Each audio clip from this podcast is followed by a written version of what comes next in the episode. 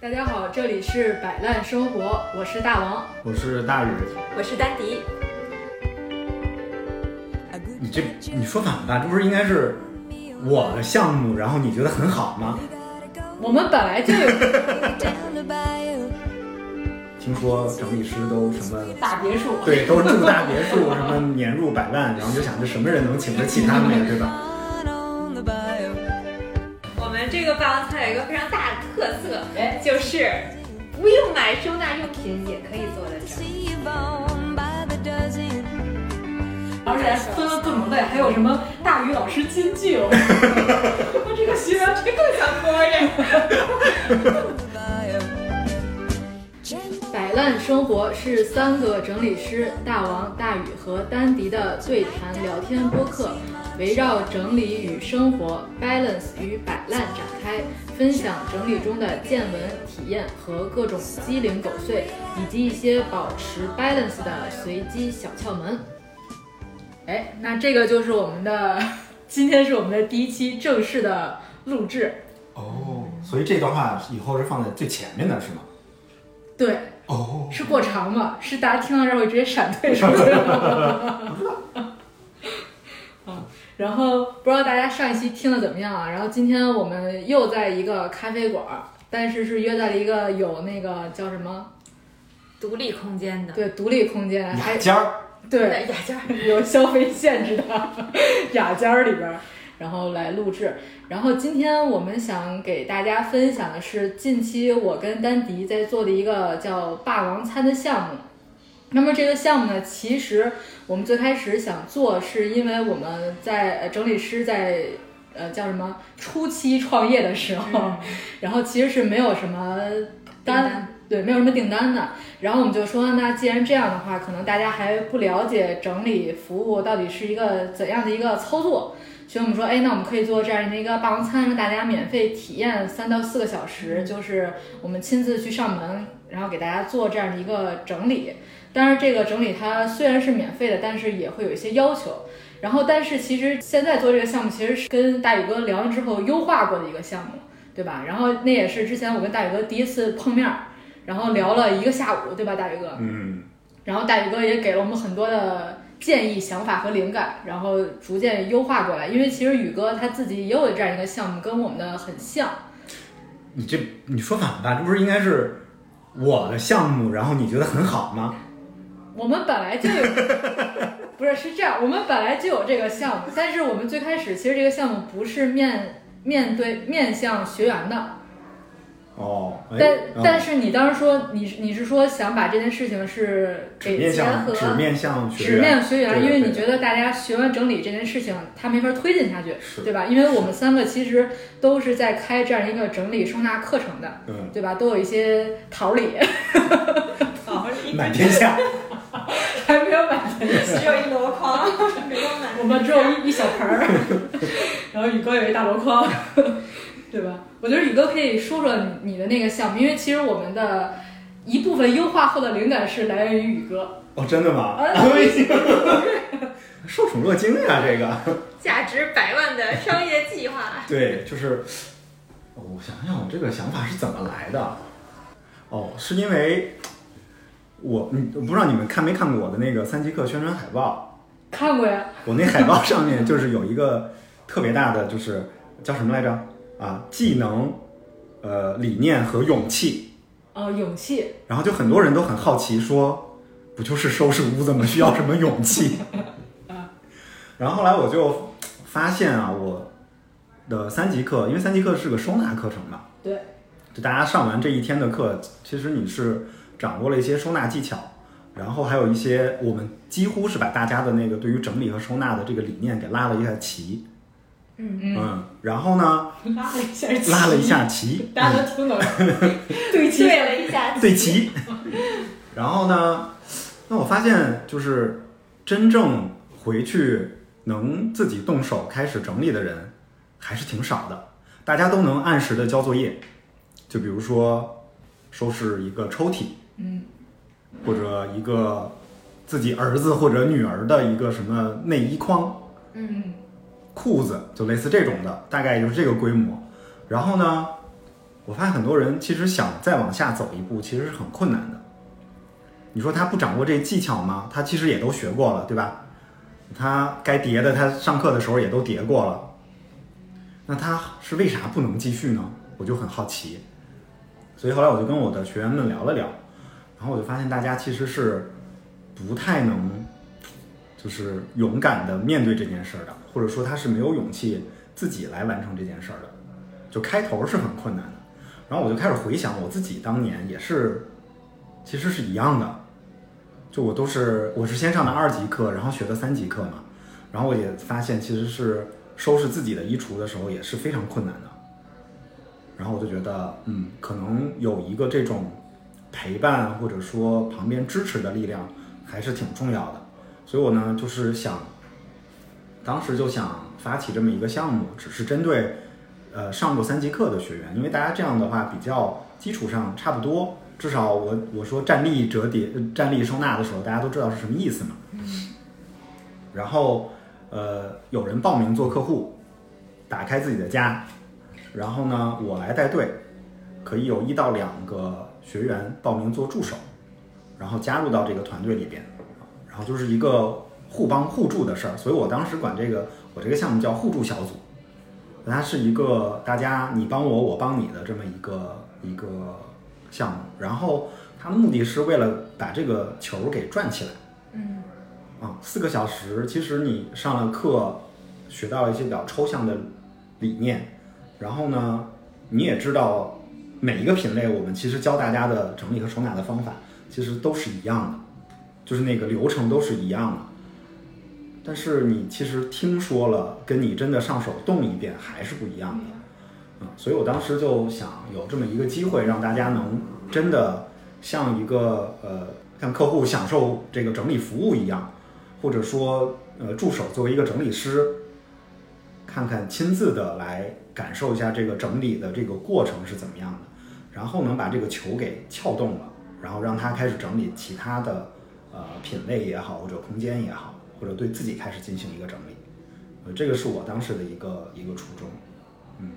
然后我就分享给大王了，对，然后我就跟丹迪说， 我说我说宇哥分享的这个吧，还还挺好的啊，嗯啊，就跟咱那个想法挺像的，但是唯一不一样的是他是面对学员的，嗯，因为最开始我没有考虑过说面对学员这个事儿，是，哎，我我们要不要给大家介绍一下这个背景？就是，可以，嗯、大王、大宇和丹迪都是整理师，我们在这个节目一开始就说了。然后我们其实现在所做的呢，一个是说大家可能能能想到的，就是整理师是不是会帮别人到别人家里面去做上门整理，啊、这是一种服务。那另外呢，我们其实现在还有在开整理收纳的课程。刚才大宇也在说到的，就是叫三级课，因为它是一个三级、二级、一级这么一个课程，我们也是从三级、二级、一级这么学下来的。那我们现在在教的这个课叫做三级课，它是一个非常非常基础的收纳入门课，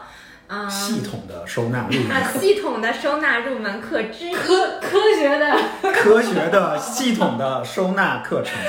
不同于在社交媒体上零敲碎打获得的收纳小窍门。没错儿，嗯， 没错儿。所以呢，所以我们刚才大宇哥这个话语里边，大家也能听出来啊，那我们所面对的有学员，就是参加我们这个课程的对象，嗯，然后还有客户，就是我们实际上去帮人家做上门整理的那个对象。嗯，所以呢，呃，这两个对象可能在我们这边是分开的，他他可能是有人会找我们做上门整理，有的人会找我们来学整理跟收纳的基础。那大宇一开始的想法，那就是说我怎么怎么，就是他发现学员在学完了技能之后，一直很犹豫去做自己家的整理，可能是不知道哪儿缺失了一环，是这对意思吧？啊。嗯，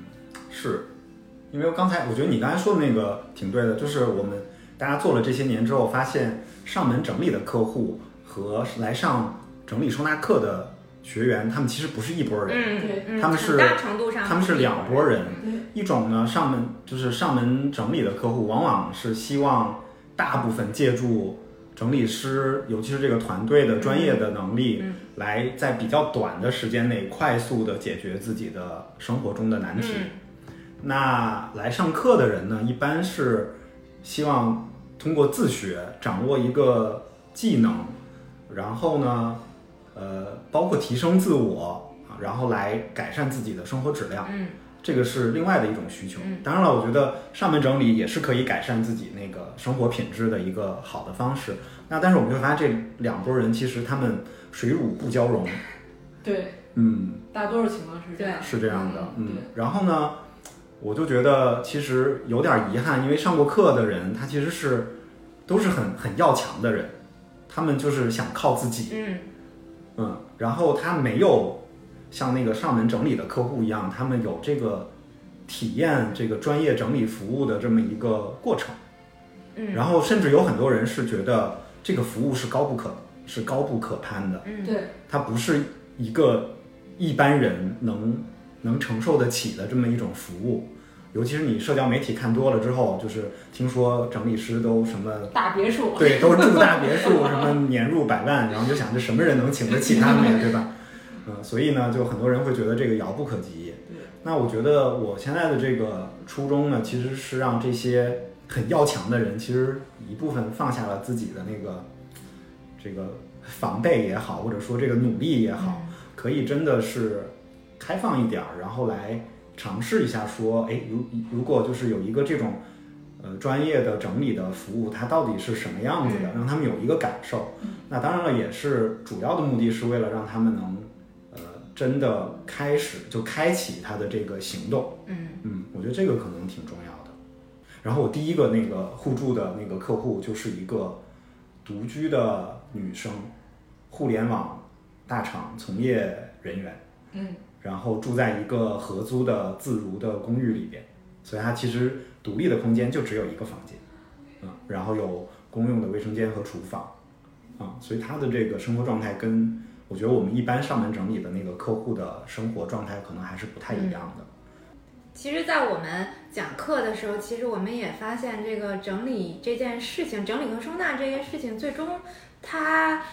它是一个实操的事儿，它不是光学了技术，然后你就会了对。这个还是得知道怎么做，之后还是真的是得做一下，才大概知道这个是怎么应用的，嗯然后怎么能帮你省力气，怎么能帮你把家运行得更好。但是我们其实从我们个人的经验，反正至少，嗯，因为我自我整理时间可能比较长，是在漫长的可能几年当中，慢慢慢慢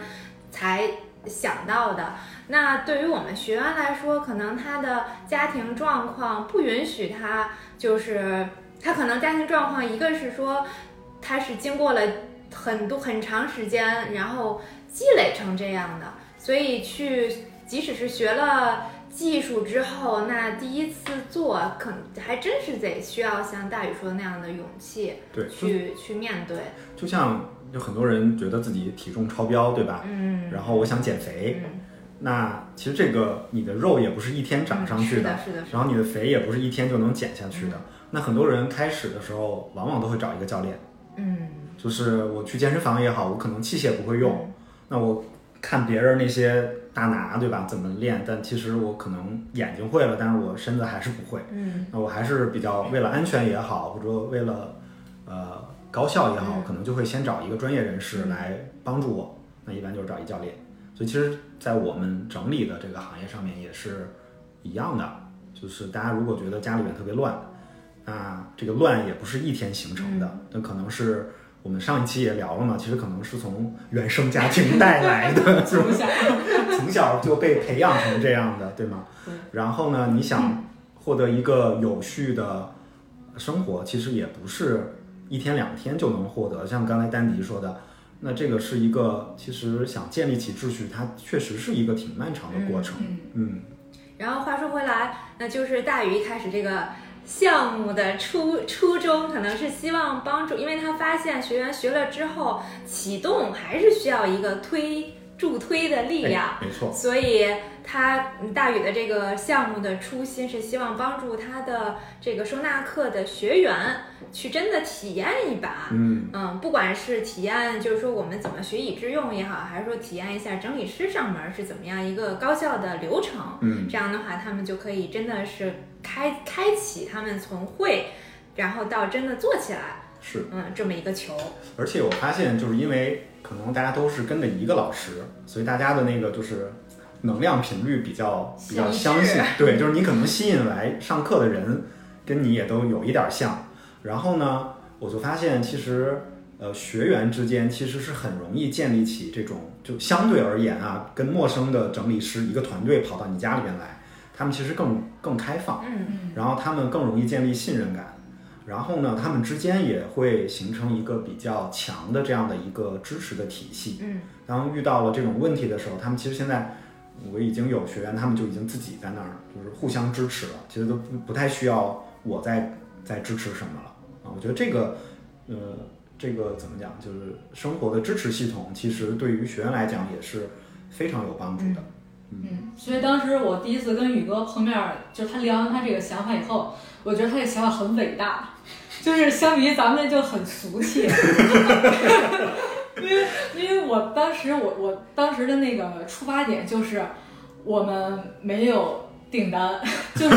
我们没有订单， 然后我但是我们又需要历练自己，以及我们需要让更多的人对整理这件事情有一定的认知。嗯所以呢，我们就要降低门槛，让大家去接受，且在他接受的同时，我们也要就是得到一些什么， 因为这种东西就是有点像资源置换，对吧？是，所以我们当时就想说，哎，那我们最开始可能是就是面向大众做这样一个像大众点评的霸王餐一样，嗯就是你可以免费体验，但是你也得就是可能帮我们宣传这写样个，点评，对，写个点评对，，真的是这样。我我最开始就是那么想的，但是跟宇哥聊完呢，我说哦，原来还可以跟带着学员做，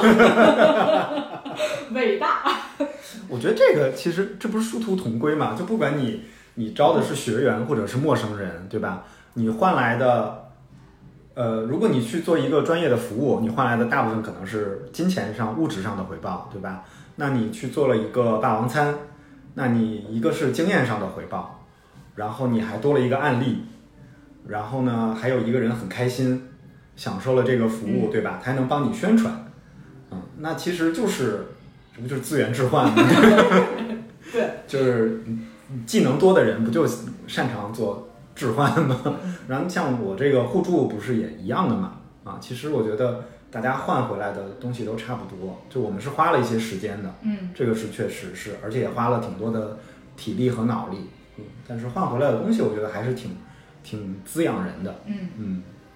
而且就是我们这边的招募条件，其实大多数就是希望对方，比如说他可以出镜，就是因为我们可能要拍一啊些对视频、照片儿，对，然后还会对他做一些采访类的东西，然后也希望他最后会把我们的这些素材可以通过他的这些朋友朋友圈儿嗯去进行一个分享。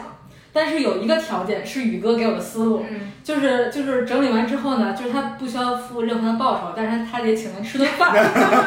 这个是宇哥给我的思路，这我真没想过。这个对啊，你想当天对吧？那么辛苦，我们一般是，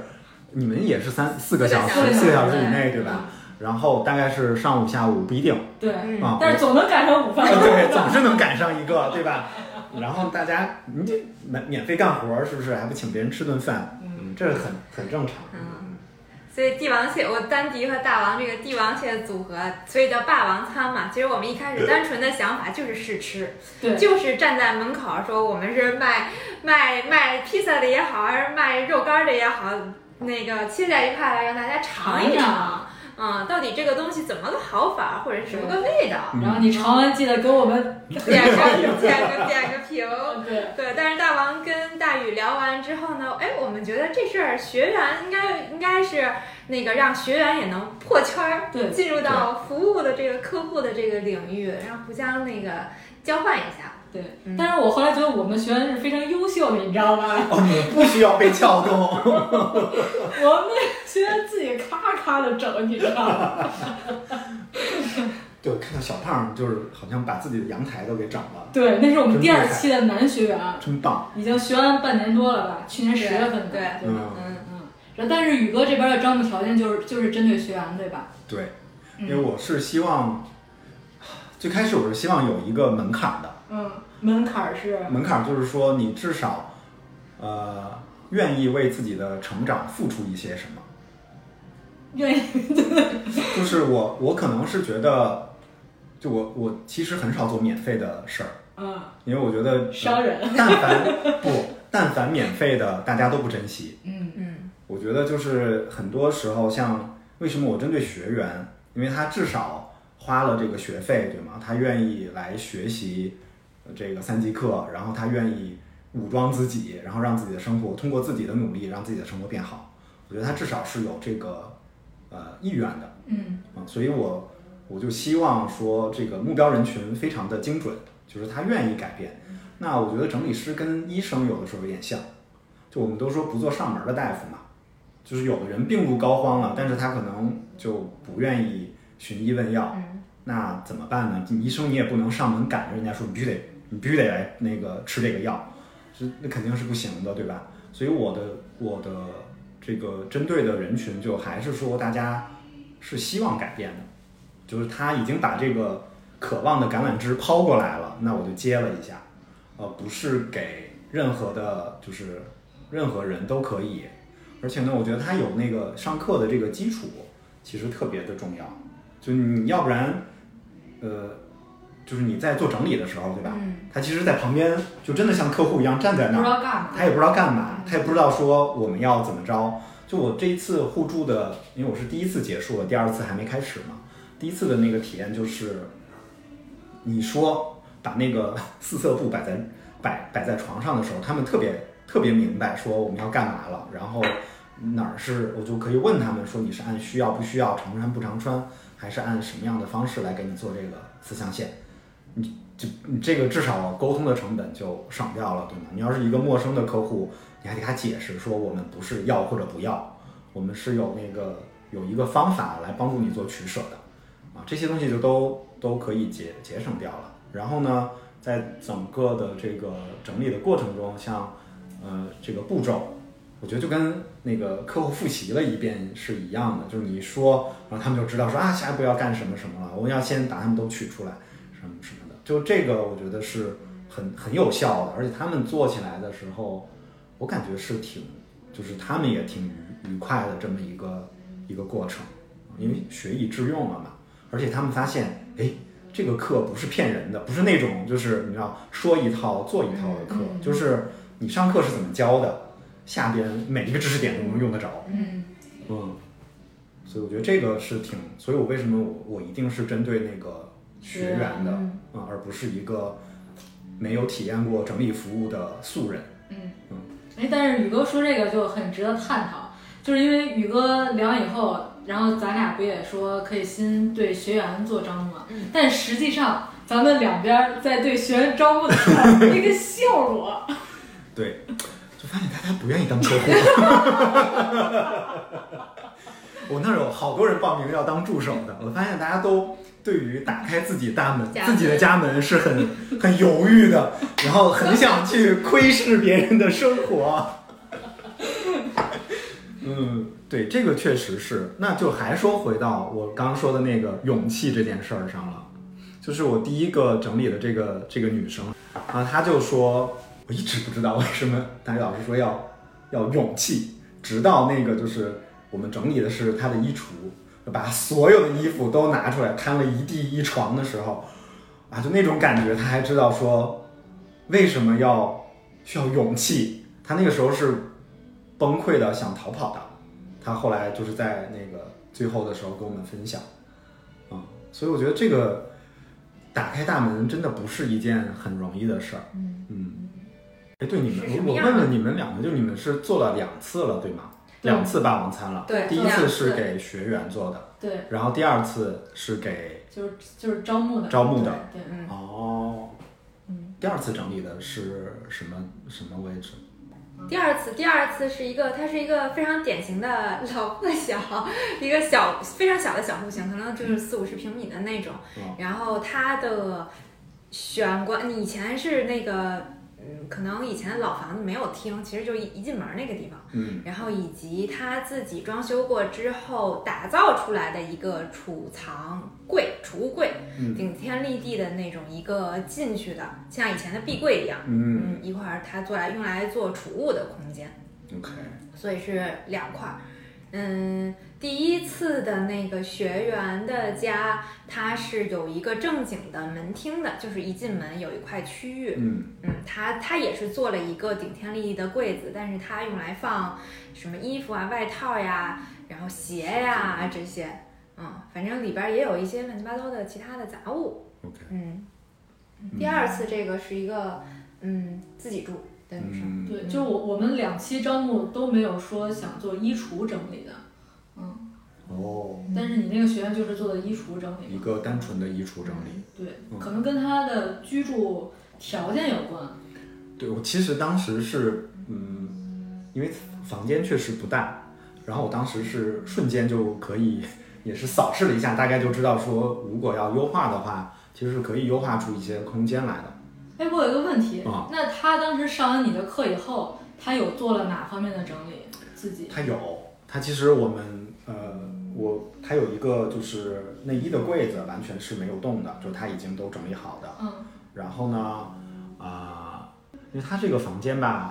就不剩什么，就没别的什么，啊，没别的什么东西了。所以其实主要可能容易乱的地方就就是是一个就是艺术艺术，对啊对，就是衣橱那个空间。哎呀，我的片子还没有剪出来，所以你也看不到真的到底是什么样因。为我们的学员吧，一般一般上完三节课以后，一出自己都整理完了，你知道哎呀，真的吧？很厉害呢！嗯其实衣橱这个事儿是可能大家第一个想到有需求的，或者说特别最容易乱，或者是最、嗯也是最一旦整理最容易出效果的一块地方。对嗯，对，所以我好奇，就是你的那个学员找你来做衣橱整理，是因为他确实没有勇勇气掏出来所有的衣服，是吗？就是他觉得他东西太多了，不是，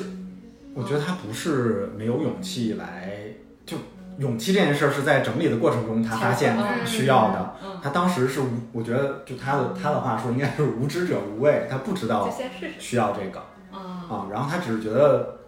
嗯，反正是免费的，不是就呃，挺我他是觉得这个事儿挺好玩儿的，我觉得。嗯，对那吧他为什么上完课他自己不做？他上课之前是在搬啊，他上课之前是马上要搬家，啊，然后呢，呃，就搬完了。其实我们这一次上门做那个互助小组的活动的时候，他是已经搬完家，安顿好了。然后呢，呃，但他对他的衣橱还是不满不意，满意，嗯，他还是不满意的，所以我们就过去帮他看了一下。嗯，哎，你们你们也是不带不带提前的咨询的，对吗？就是这个霸王餐。对，对就是上门了，现现看、嗯现诊断，然后现弄。那你们有些就是什么耗材什么的，怎么解决？我们这个霸王餐有一个非常大的特色，哎就是不用买收纳用品也可以做的整理。耶，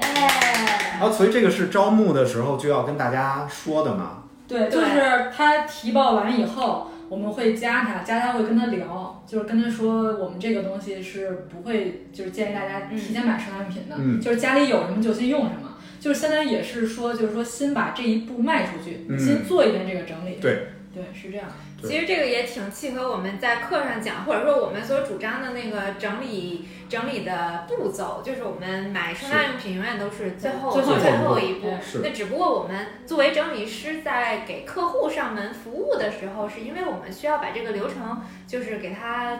提速，或者是把那个效率提高，所以对我们会前期把收纳用品规划好。嗯，嗯，但是呢，如果说大家自己在家做整理的话，那收纳用品永远都是最后一步再去再去考虑的事情。对嗯，也是因为我们一般的上门整理服务都有一个提前的咨询的对过程，对对，然后我们对客户的物品也有一个判断，嗯，然后大概要用到的收纳用品，我们也能七七八八的知道。不是九九十十九九五十，我觉得能到七七八八就很了不起了。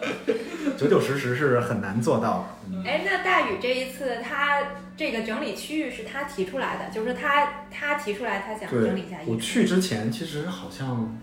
我都没有限定，就是要、嗯我只是限定的是时间，嗯啊，就是不要超过四个小时，就不要太大。嗯啊。然后他如果要是一个，比如说一家三口，我觉得那个衣橱肯定是四个小时肯定是做不完的。整不完。嗯嗯，但是作为一个单身女生，我觉得衣橱还是可嗯可行的啊。嗯，我有一个问题，不是，就是你作为一个男整理师，然后你去整理这个女学员，她会有介意吗？哦，他有特别的强调是要带一个女性的助手，我还以为最好不要再带一个男性的助 手。有一个条件是最好你戴上假发在。这个就嗯，哦，哦不是，她特她特意强调这个事儿。对，啊、嗯所以就嗯，助手也是一个女生。对，因为咱俩也没有跟大宇哥去上过门儿，我其实还挺想跟大宇哥去上过门儿的。哦，嗯，好奇。对，下一次，哎，你们是不带助手的对吗？就只有你们俩。我们第一期带了，嗯，第第一一期期带也是学员，哦因为那个其实因为第一期的提案者是我们的学员嘛，嗯然后呢，我们提出来说你这个区域可能我们需要一个助手，他说那最好是。呃，学员或者同期的学员，然后正好是有同期的学员也报名说想参加当助手，哦，那他就挺好觉得的。哎，那正好，嗯，因为他们两个是一起又上了二级对课，对对对对，哦嗯，不认是识。比较一说，有意哎，你也是大王的丹迪，哎，你也是丹迪，就哎，哦对哦，所以他们三级课不是同学，二级课对是对同对学，对这对，还挺巧思，的。嗯很神奇。嗯，这个还不错。嗯所以这个过程你发现就是那给学员做和给那个非学员做有什么区别吗？主要是第二期招募那也比较特殊，嗯因为也算是我认识的朋友，所以可能跟他在一块儿，就是他也没有那种防备心，嗯嗯，就我们说话是可以口无遮拦的，就在我看来。但是第一期虽然是学员，但是其实他我们也没有见过面儿，所以我们还是本着有点儿像跟对待客户的那种方式去对待的，就嗯在我看来是那样的。嗯但是我们第一期学员也是属于那种人也比较那种外放型的，所以他也不介意什么，啊，你这你就干吧，你这就就那种特别开放的那种的。对吧我觉得啊我我我我关，因为刚才大王说是我我们我们对待这两两波体验者有什么不一样？然后我观察，因为第一期的体验者是学员嘛，嗯他在说的时候，他就会比较有意识的去说一些他课上学过的一些东西，嗯对比如说他可能在说需求的时候，他就会带出来说哦，我知道这块儿应该是怎么怎么样，或者是我知道就是穿搭用品应该最后嗯再来买。这个是他他一开始他就是学到了，他也知道，嗯呃，然后第二次的这个体验者呢，他是完全是一个素人吧，可以叫他对整理跟收纳其实也没啥概念，嗯他也没有请过这种上门服务的任何的经验，他也不知道应该是什么样对的，的，所以他完全是一个一张白纸，嗯嗯，他就会，他一个是说，虽然说，嗯，我们是间，可能大王间接认识他，可能在这个沟通上会比较轻松或者是 open 一些，但是他在这个接受整理这件事儿的的反应，肯定是跟第一个学员是不一样的，他可能会觉得，哦，这个原来是原来嗯，是这样的，嗯我觉得我对们对说一些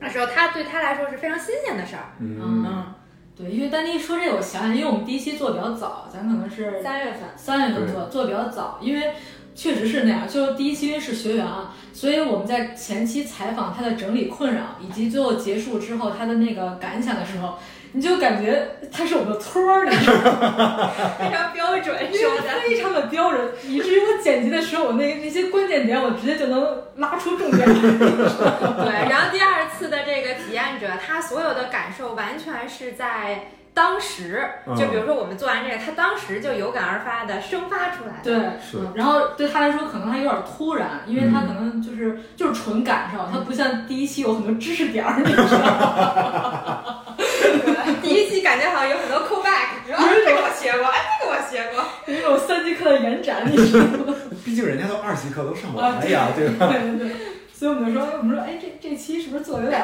太太像个托托儿儿了？了，啊，这不是，这不是。对。嗯，那还挺挺有意思的。但是因为因为大宇哥，你做这你不还没剪出来视频呢，是吧？嗯，但是其实，但其实大宇哥之前给给我们两个人看过，就是他有一个那个 PDF，那得三页吧，三四页，然后是你的学员写的感受，嗯常而且还感受分了各种类，还有什么大宇老师金句，我 我这个学员这个小托这个这这个 就是我们当时呃整理哦，我们这一次整理其实后来分了两次，嗯就是呃第一次的整理，因为我我也是没有要求他提前买收纳用品，但是你知道，就是如果你用衣橱的，就是做衣橱的整理的话，其实还是呃需要的，就是大部分比如说衣架的统一，然后包括有一些结构的改动，呃，就是。这个没有那么容易，就我们后边其实也是把它的一个那种就是五个隔板儿的那种那种结构改成拆了了，嗯对，给拆掉了，然后改成了两个一杆儿，两个一撑，嗯，然后呢，呃，包括衣架，就是他自己先买了一些，就是上完课他就立即马上下单买了一些衣 架，就是我们比较推荐那种比较薄的那种，可以从领子伸进去的那种衣架。然后呢，但是数量是不够的，就是你整理整理的过程中就会发现，哎，就整到了一半儿，就是呃不够了。那呃就数了数量之后，他又重新下单，然后又买了，然后加上需要做结构的改造，所以我就跟助手又商量了一下，我们第二次又去了，就又去了一次，所以做了一个那个收尾的动作。其实大概我们这个整理可能花了得有六个小时，啊然后最后聊了有一个多小时，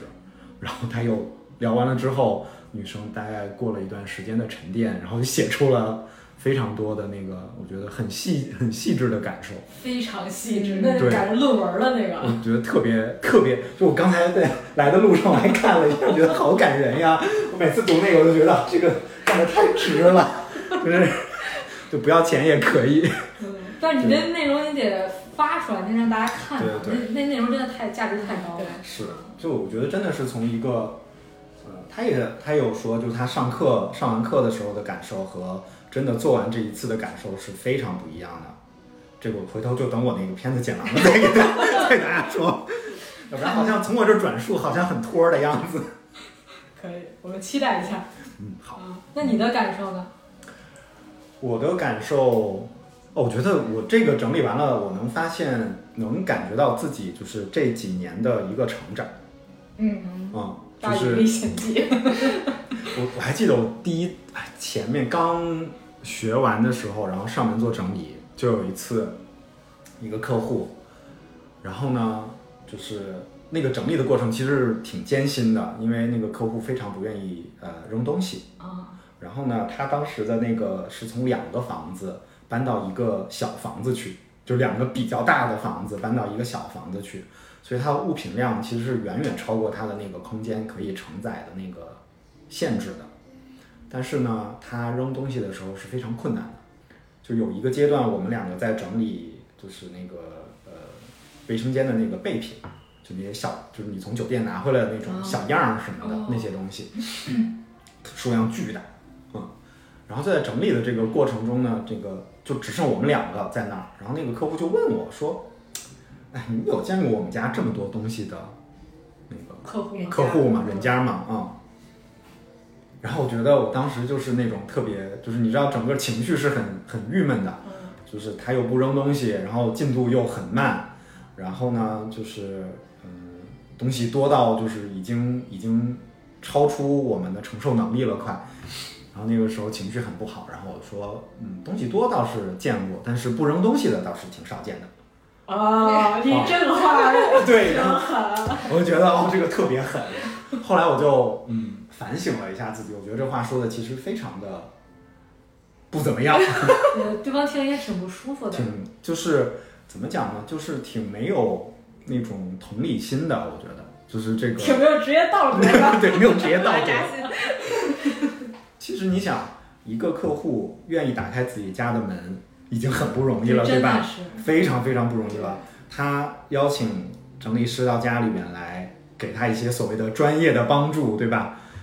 也已经非常不容易了。这个时候，尽管我觉得他一件东西都不扔，其实我们应该也能想一些办法，就是帮助他，让他的生活变得更有秩序，然后允许这个变化慢慢的发生，就不要那么着急，对吧？就是我当时是一个非常着急的那么一个一个状态，然后我觉得我是有一个标准在的，就我希望他的生活应该按照我的那个标准是那样的，然后才算你这个整理做的比较 OK 啊。当然，到现在就是比如说我这个嗯这个互助小组的这个结束的时候，我就其实这过程中我就真的几乎不怎么除了问问题之外，我也不怎么给答案。然后他有时候甚至问我的意见，就比如这衣服要不要留，或者是怎么样的，其实也都很少会说。极个别的情况下，我觉得那个确实这件衣服它穿着还挺好看的，那我可能会以一个第三者的这么一个 第三者的一个旁旁观的这么 膀胱的视 角，然后告诉他说可以考虑暂时留一下。嗯啊，但其他的时候我几乎我会跟他说，就你一件东西都不扔都可以，我们也是有办法可以帮你在就是做好你的收纳的。嗯啊，但是我就我能感觉到，就是从那个时候，就是挺坚硬的，然后挺有自己的标准的，到现在这种挺开放的、挺包容的状态的这么一个变化，我觉得这个是挺挺重要的。所以大宇哥这是一个个人成长、嗯变化的一个感觉。对，我就觉得其实这个帮助是互相的，嗯，就是并不是说我们作为一个整理师，我们就帮了别人多少，啊、很多时候其实只不过是他愿意发生改变的时候，你恰好都站在那旁边儿。但是确实帮了不少。就确实确实也帮了不少，对。然后呢，对，感觉这个就是这个互相的这种嗯滋养还是挺重要的。对我来讲，就是做这件事儿能够持续的做下去是挺重要的。嗯，刚才宇哥摸了摸自己的胸脯子，现在还要去倒点水，可以，好的。然后来，我来采访一下我的搭档丹迪，就是咱咱俩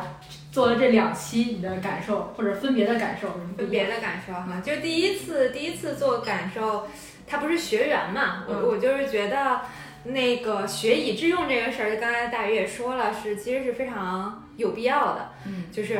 我原来上学的时候啊，我们学校的校训叫“置之力行”， 嗯就是自然就突然感感受到了这句话，的确是是你除了知道之外，你还得做到。嗯，学以致对用。，想到和想要和得到之间中间还有一个做到，所以我觉得学员来体验这个呢，就是他们真的是帮他们推了一把，嗯然后做到了。然后第二次呢，第二次因为是素人嘛，嗯，就觉得也是，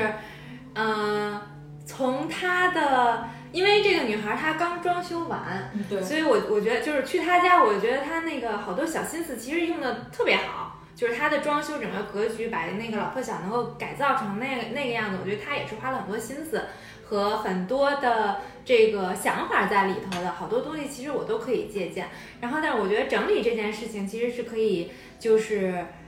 呃，不仅可以雪中送炭，还能锦上添花，让你这个新装修的家可能在后边运行的过程中，其实有一些小点稍微推它一把，或者稍微点它一下，它就能在后续能保持得更好，或者更好的去用起来。嗯，嗯，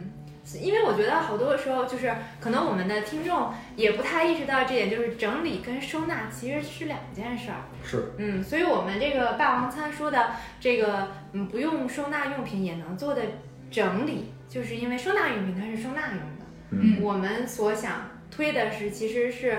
呃，整理也能够给大家带来一个改变。嗯。此处插播一个广告，就是如果大家想了解什么是整理，什么是收纳， 欢迎大家报名我们的三级课。 链接会在我们的收 notes 里边。啊，是的。大家想想看那个美南南美色，就可以去找大宇；想听那个相声，相声找丹迪和大王。而且这个我们我们这两次那个霸王餐，它的年龄 层、年龄段、居住状态也正好是不一样的，一个是全家嘛，嗯然后一可以说三是代对三代，就算是三代吧，嗯或者说他准备住三代。然后第二第二次是呃 算独独居，嗯，对算独居。然后我还有一个感受就是，那个这可能跟整理没有太大关系，但是我觉得，因为我觉得这个独居的女孩她的这个，因为之前也听那个呃讲的说住商这件事儿，嗯就我觉得第二个女孩她那个住商其实挺蛮蛮高的，嗯她花了很多心思在里边儿，所以我我的感受就是，如果有机会的话，其实尝试一段时间自己独立居住，其实是一个特别好或者特别有必要的事情。这是我非常向往 的。你这话是说给大王听的吗？我也想呀，啊看着大王，看看着大王，因为我们可能能从小就是嗯，比如说我们从小跟着父母或者家人住，然后长大了上大学之后住住宿舍，那甚至好多时候我们那个出了校园之后，那可能九九六工作忙，回家那要么就是合租，要么你不在到在家的时间非常的少，好多时候。嗯，很多人对这个生活都需要哪些技能，他是没有感受或者没有体验的。所以这个独居这件事儿，我觉得是能在很大程度上把这个事儿给大家完整起来，嗯，嗯，确实有这么是一个可能有点跑题的一个一个一个感受。无所谓，就没有什么题，嗯我没对有问题。啊嗯对，而且我们第二个那个客户他也是大厂的互联网人，嗯，对，也是大厂互联网人。其实就是有发现那个整理跟装修的这个过，连对过嗯其渡实是嗯非常联系紧紧密的密的。对，就是你的如果整理和你的这个收纳系统的建立是在搬家之对前，其实搬家和重新对设计一甚个至新是家是甚至容是易装的。修之前，对，嗯，对的。嗯对，这也是我们其中一个业务。如果大家那个在那个那个准备要装修啊，嗯，可以比如说请那个室内设计师，同时请一个生活整理师，其实应该是在请室内设计师之之前对请一个生活整理师。对，嗯，这样可以根据你的生活习惯，对，嗯，对，然后来帮你对。规划。如果大家没有或者没有机会体验独居的话，自己可能不知道独居之后，或者是我单这个单立门户哈，结婚之后有有应该有什么样的改变，或者我应该有什么样的需求去跟设计师提，其实可以找我们跟你聊一下，我们帮你梳理一下这里边应该有哪些关键点。啊对对这个丹迪他比较那个擅长，因为他也是亲身体验过自己自己装修过，也亲身体验过这整个的这个好处。流程，嗯嗯，然后他在好好住，现在也是个 KOL，一千 plus， 一千 plus。一 k plus 给我。大家可以去关注关注。嗯然后我我说一下吧，就是，呃，第一次的那个感受其实是我们那个学员的父母，嗯因为他是跟父母一起嘛，然后父母可能六六六七十70岁了，嗯七十多了，然后但是那种就是比较就是学历可能比较高的那种的，所以他高在知家庭。对高知家庭，所以他在接受我们做这件事情上，他的认可度是很高的。嗯但是会发现，比如说在妈妈在流通自己物品的时候，她大多数的去向是给到不不就是住在不同地城市，不不同城市的她的弟弟那里，对，给亲戚。给亲戚，就是我会觉得他可能并不知道其他的流向的渠道，所以嗯后来我们会跟他说，其实可以，比如说你去那个，比如叫一个飞蚂蚁，嗯去回收，这样其实它是可以再再去利用它，而且是一个非常就是公益的一个事情。那那个阿姨当时就觉得哦，原来还可以这样，然嗯，后她她就会接受这件事，她就会把给叔叔那一大袋的东西掏，慢慢掏，掏出来给飞蚂蚁，然后当天那个顺丰就拿走了嘛。嗯所以当时我觉得这个感触是很很大的，就是说，其实很多时候我们在劝父母扔东西的时候，他们会觉得这件事情是一种浪浪费，费。 对但是如果你告诉他，其实有很多的渠渠道可以，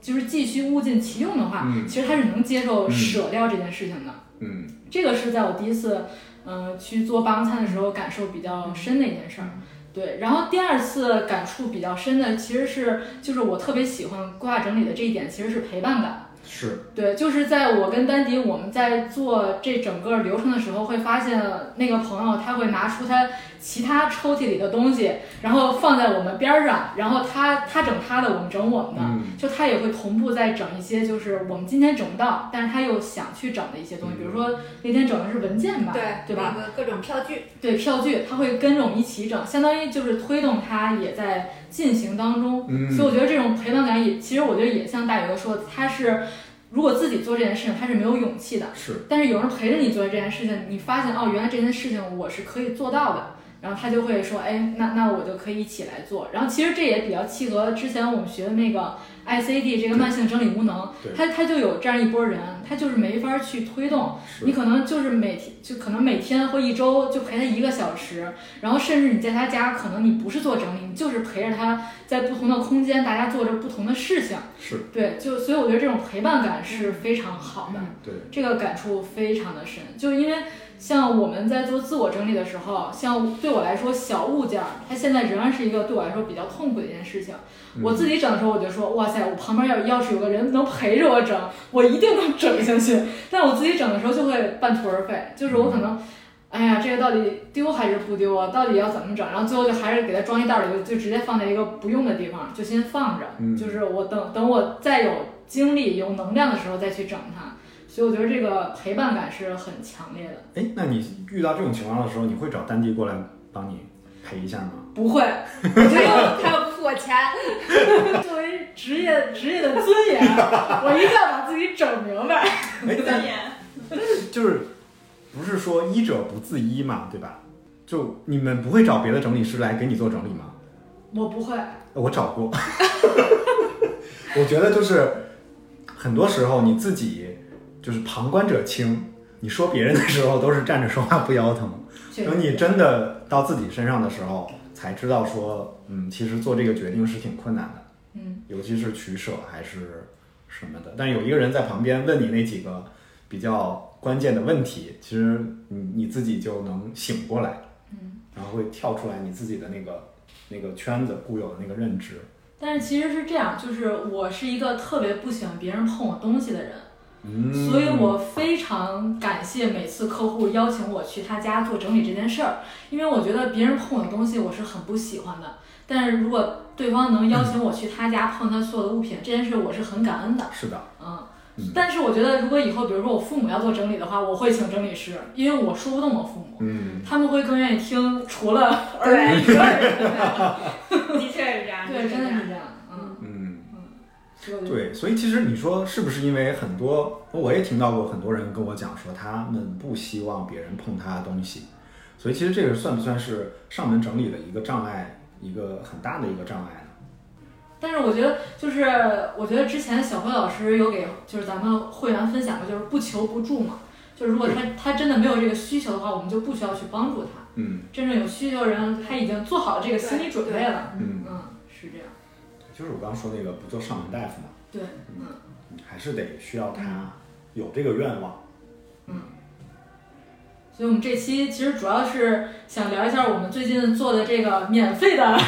免费的项目，免费公的益的项目，对公益的项目，而且我们也希望以后能跟一些公益的组织能联动一起来做一些，就是能利他的一些事情。是的，嗯，对，因为整理，我觉得整理这件事儿是只要做就一定会看到改变的。是的，嗯，对，花一点时间就会看到一点改变，你花更长的时间就会看到更大的改变。嗯，对，同意，那我们这期就就差不多这样吧，好 呀，就差不多这样了，差不多这样了，那就跟大家说一声拜拜。拜拜。嗯，今天给大家分享一个开罐头的小技巧，就是玻璃罐头。玻璃罐头上面不是有那个盖儿吗？就非常难拧，就反正作为一个女生很难那不是拧需要开一。个男 朋友吗？ No，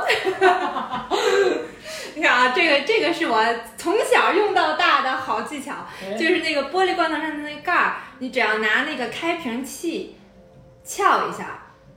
然后就瞬间就能拧开了。你拿开瓶器撬一下，它就跑进气儿进去了，嗯，马上就能拧开。我都是用改锥，呃，改锥也可以，我都是先拍拍屁股，嗯，拍屁股不好用。拍拍屁股，你看找着男朋友是有原因的。欢迎大家在小宇宙、喜马拉雅、苹果 Podcast 订阅收听我们的节目，并在极客摆烂生活 Balance Life 与我们互动。也欢迎大家向我们提问关于整理、整理师相关的问题，我们会不定期解答，说不定你的提问会变成下一期的话题哟、 the flag on the porch. I said, I- I'll see you later. Oh, yeah, you alligators. it's like a 其实还给你们两个带了护手霜，但是就是我已经想了很久了。就是第一，上上一次铃木质量的时候就要带给你们，但是还没有带给你。点诚意都没有。对，然后还是秋冬款那种特别厚实的，你今年冬天再说，今年冬天再送。会不会过期了就不知道了。